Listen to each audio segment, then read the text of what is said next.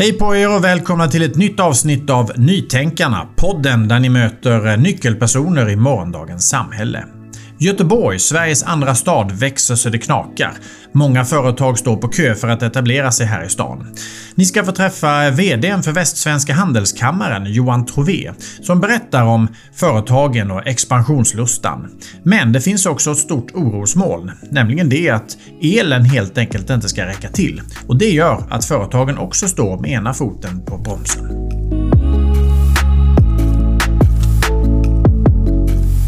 Johan, berätta. Västsvenska Handelskammaren. Vad gör ni? Ja, vi samlar ju det västsvenska näringslivet och eh, för ut eh, vad vi behöver till maktens korridorer i Stockholm, och Bryssel och omvärlden.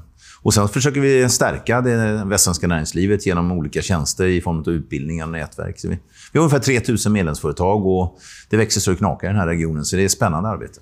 Vilken skulle du säga är din viktigaste uppgift? Det viktigaste är nog faktiskt att tala om eh, vad vi gör och vad vi behöver och vad vi kan. Eh, därför att eh, omvärlden ser inte Göteborg som epicentrat och det förstår jag. Men Göteborg och Västsverige är en spännande region och just nu så är det ju faktiskt tillväxtregionen nummer ett i Sverige. Så att vi behövs och vi är viktiga för aktiebolag i Sverige och det försöker vi berätta för och tycker att vi har faktiskt fakta bakom oss där. Vi pratar om alla kranar som står, som vi kan se här nu, att det växer så det knakar. Då. Men, men är, det, finns det liksom en typ, nästan en lista på de här företagen vill komma till Göteborgsregionen och etablera sig? Är det så? Liksom? Ja, det gör det. Och mycket händer ju till exempel inom fordonsindustrin. Och det här är ju centrat för fordonsutveckling i Sverige. Och eh, det drar ju till sig konsulter, underleverantörer och så vidare. Och nu när hela fordonsindustrin står inför en omdaning med elektrifiering så är det klart att, och självkörande fordon, så är det klart att det drar blickarna till sig. Så att, eh, vi hade ju flera, Apple de, eh, de satte upp ett kontor här. Det var ju bara för att komma åt den kompetensen mm. som finns här. Mm. Spännande. Men du, du nämnde ju det själv, vi är mitt uppe i en, liksom en spännande och helt nödvändig energiomställning. Alltså nya energikällor, det är laddinfrastruktur som ska byggas upp och så vidare för allt det här ska fungera. Man måste steppa upp vad det gäller att producera el. Hur väl rustat är Göteborg som du ser det för att klara detta? För det blir ju det är en total omställning på något ja. sätt. Ja, det är en intressant fråga, för det här är en högaktuell fråga. Sen tidigare så har vi inte haft några effektproblem i den här delen av Sverige, vilket man har haft i Skåne och i Stockholmsregionen. Men faktum är att det blinkar rött eh, även för Göteborg och därför så har vi nu påbörjat ett arbete för att se till att vi inte kommer få en effektbrist, utan snarare kanske få ett överskott på el. Och det är alltifrån nya kraftledningar, eh, tillförsel av ny el, men också titta på lagring.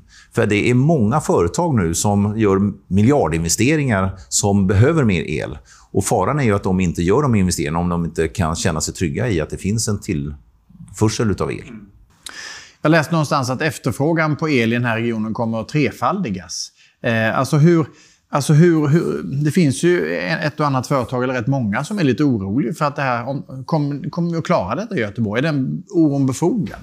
Ja, om vi inte gör någonting så är den ja. väldigt eh, befogad. Men tanken är ju nu att vi gör en verkligen kraftansamling. Vi arbetar tillsammans, både offentliga, det privata näringslivet och också de myndigheter som är ansvariga för att tillföra mer el. Och eh, vi ska se till att vi inte hamnar i den situationen. Och då är det, vi är faktiskt ute en minut i tolv, men vi kommer jobba stenhårt för ökad tillförsel eh, med ny kraft. Och vi har ju en lång kust med havsbaserad vindkraft som ganska snabbt kan, kan tillföra mer el. Och Sen krävs det nya överföringsledningar också. Inte så långa faktiskt, bara en 18 kilometer från eh, Göteborg norrut. Mm.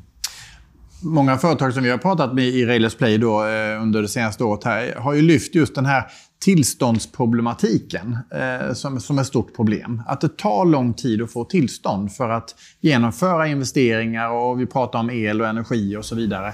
Håller du med om det? Ja, absolut. Och det är ett av de stora dilemman. Så att, eh, det är ett område och där vet jag att eh, Svenska kraftnät och de som jobbar med de här frågorna är medvetna om situationen. Så att, eh, jag är, har stort hopp om att man kan snabba på den här processen. Eh, för faran är ju som sagt att vi inte får de investeringar som vi kan få. Och eh, vi, det ryktas ju om att det kan ju hamna kanske både en och två batterifabriker i den här regionen. Och det vet vi vad det har inneburit för Skellefteå-trakten. Eh, Eh, drygt 3 500 anställda har de där uppe.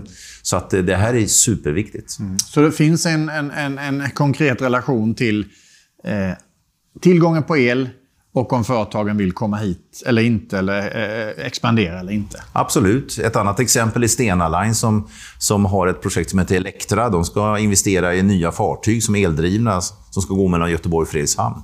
De väntar med den miljardinvesteringen för att se, kan man ladda fartygen när de väl ligger i hamn? Mm. Kan man inte det, ja då är det klart att de inte gör investeringen. Så Nej. det är ett mycket bra exempel. Mm. Alltså man ska ju aldrig måla fan på väggen, eller ja, ibland kanske man ska det. Men worst case scenario, vad riskerar att hända med tillväxten i Göteborg om inte de här problemen löses? Nej, jag ser helt klart att den stannar av. Vi har ju, som jag nämnt nu, fordonsindustrin, sjöfarten, men vi har också raffinaderierna i den här staden som vill eh, utveckla biobaserade drivmedel. Och det kräver mer el. Mm. Så att de väntar också på miljardinvesteringar. Så att, eh, ja, det här är en viktig fråga och vi vill inte hamna i samma situation som Skåne och Stockholm. Vi vill ha mycket elkraft och full effekt. Eh, för då kan vi bli en attraktiv region. Då kan eh, företag från övriga världen komma hit och säga att här finns det möjligheter, för här har vi obegränsat med hållbar el också. Det är det som är spännande. Och vad är signalerna du får då? Från, du nämnde själv Svenska kraftnät och det, det är beslut på ännu högre nivå. Och så där. Vad, vad, är signalerna du får? Signalerna är att eh, det krävs åtgärder nu. Vi kan inte vänta och vi räknar med att eh, den, den här tredubblingen du nämnde, den, är bara, den dubblade redan 2030. Så vi har ungefär 8-9 eh, år på oss. Mm. Du, eh, det är ju inte bara då eh, klimatomställningen eh, eller kraven på det som, som, ställer till det. Vi har ju coronan också. Förhoppningsvis befinner vi oss i någon slags ljus i tunneln nu då. Men, men det här har ju ritat om spelplanen för många företag, minst sagt. Ett exempel är ju brist på komponenter, halvledare. Det får ju Volvo bittert erfara just nu då. Ett annat är ju digital förflyttning, konsumenternas ändrade beteenden. Alltså hur skulle du säga att Göteborg har påverkats av corona och utvecklingen som skett i och med det. Våra nya levnadsmönster och så. Mm, jag skulle nog vilja också säga att många av de som har drabbats hårdast har ju varit besöksnäring och resebranschen. Och vi har ju några av Sveriges största aktörer inom branscherna här. Vi har Liseberg, vi har eh, ett företag, Rolfs Flyg och Buss, som omsätter lite drygt en miljard. Det är Sveriges största researrangör. Och det kan man höra att det är ingen strålande affärsidé att samla pensionärer i en buss och åka utomlands när det är pandemi. Så det förstår man hur det har drabbat de här företagen. Och eh, visst, det, det har drabbat dem hårt, de har överlevt och nu hoppas vi att de kommer tillbaka. Så det har varit en viktig del, för där har många blivit varslade. Eh, tusentals anställda och det är många gånger sån instegsjobb. Så det har varit människor som har stått ganska långt ifrån arbetsmarknaden som, som har blivit av med jobben. Så det har drabbat oss hårt. Sen har många ställt om, som du säger, med digitaliseringen. Eh, och tvingats ställa om. Och jag tycker man har varit duktiga på att göra det. Sen måste jag ju nämna att några har ju mått bra av egentligen pandemin. Eh, faktum är att vi är ju centra för life science och hälsoutveckling. Och de företagen har ju sålt mer av till exempel respiratorer, sjukvårdsutrustning och så vidare. Alla länder och varenda riskkapitalbolag tittar på hur ska man försäkra sig om att man inte hamnar i en sån bristsituation som vi upptäckte under pandemin. Så de företagen har ju gått bättre än normalt. Mm.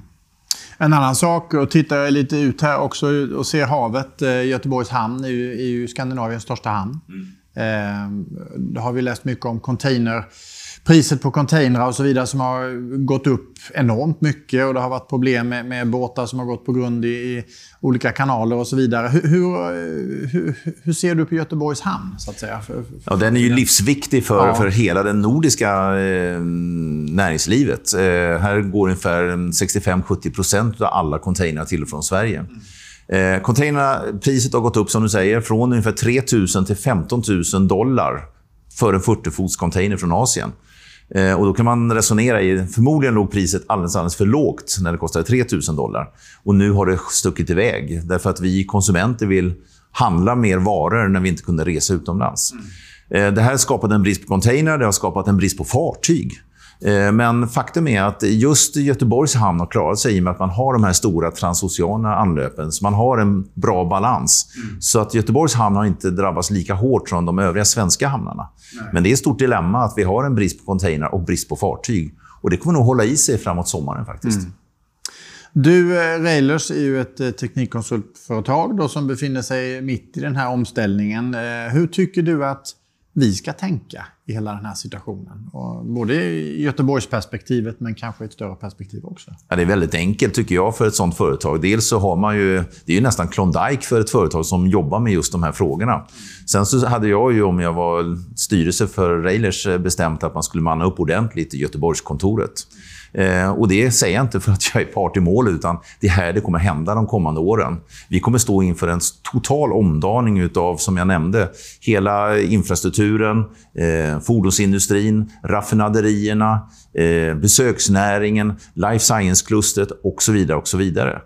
Och då behövs eh, kunskapen ifrån bland annat Railers anställda. Mm. Du, du sitter här och berättar om hur fantastiskt eh, Göteborg är och hur, hur, ännu mycket bättre det kan bli om, om, om man löser olika problem och så vidare. Hur, hur, om du får liksom drömma, om du får liksom titta och spana ut, ut över liksom och sådär, hur, hur ser ditt, liksom den här regionen ut om, om, om det utvecklar sig till det bästa? Ja, nej, men vi är på väg i den riktningen redan. Så att eh, jag tror att eh, om vi tittar framåt en tio år ungefär så har ju Göteborg blivit en miljonstad. Eh, Göteborg hamnar på kartan, tror jag, både som en attraktiv motor tillsammans med Stockholm och kanske Malmö också för att utveckla aktiebolag i Sverige. Eh, och Det tror jag är viktigt. att vi Tidigare har man historiskt bara fokuserat kring huvudstaden, men jag tror att man behöver lite flera motorer för att dra ett helt land. Eh, sen så, Vi kommer ju ha den mest spännande regionen tror jag vad det gäller attraktivitet för unga att flytta till. Det här är de nya teknikerna, den nya utvecklingen, den klimatsmarta utvecklingen. Så jag är ganska förhoppningsfull över att eh, det här kommer vara en spännande stad. Inte bara om tio år, utan hela resan dit fram. Mm. Men det är ju intressant det du pratar om det här med att det finns flera olika, att det inte bara är Stockholm då. Men sen tidigare, det vet ju alla, Göteborg och, och, och, Malmö också då. Men du nämnde tidigare batterifabriker. Det satsas ju enormt mycket pengar också för, för Hårt för Green Steel och det är Northvolt uppe i norra Sverige. Hur, hur, hur viktigt är det liksom att, att hela Sverige lever, skulle du säga? Ja, vi tar ju vara på de kompetenser och de områden där vi redan har en, en skicklighet inom vissa områden och branscher. Och vi kan ju stå då för att vara skickliga inom till exempel fordonsindustrin, life science, hälsa, hela den maritima sektorn. Eh, inte bara fartyg, utan det är ju elkraftgenerering med havsbaserad vindkraft. Det kan vara alger som mat. Eh, vi har också centrat för textil design mode i den här regionen. Så att varje region har ju sina kluster som är starka. Och Det kommer vi utveckla ytterligare. Och Det som är spännande nu med framtidens fordonsindustri är att man väver ihop kompetenser som redan har funnits i Västsverige, men vi har inte tänkt på att de hänger ihop. Ta till exempel att vi har life science och hälsoområdet. Vi har smarta textilier och så har vi fordonsindustrin och så har vi framtidens sensorer och så har vi rymdindustrin med, med allt det de kan inom 5G och 6G och mikrovågsteknik. Om du väver ihop det här så kommer det innebära att bilen om fem år är den nya vårdcentralen. För den kommer känna av med smarta textilier, sensorer, radar eh, och allt möjligt hur du mår. Så att den kommer tala om om du behöver uppsöka en läkare. Och All den kunskapen har vi redan här, men den har tidigare inte vävts ihop. Mm. Allt hänger ihop? Allt hänger ihop i framtiden och det är superspännande. Tack för att vi fick komma och hälsa på. Tack så mycket och välkommen tillbaka. Tack snälla. Du har lyssnat på podden Nytänkarna med Jesper Börjesson. Vill du se en filmad version av det här samtalet och andra intervjuer så finns vi på Youtube och där heter vi Railers Play. Tack för att du lyssnade!